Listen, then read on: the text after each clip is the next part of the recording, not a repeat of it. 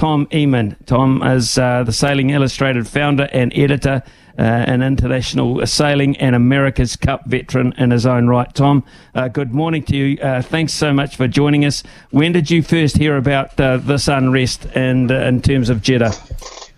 Hey, Smithy. Good afternoon from San Francisco.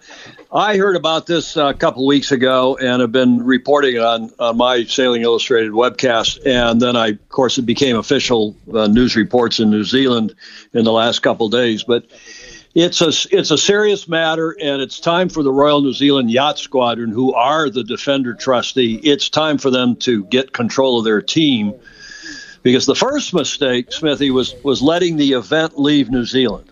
The cup belongs in New Zealand, should be in New Zealand and that was the first mistake of the squadron letting Mr. Dalton take it to Europe. Now this this next mistake, and it's just follow the money. It's a huge mistake, and it's going to cause big problems for the squadron, for Team New Zealand, for the event, for the sport.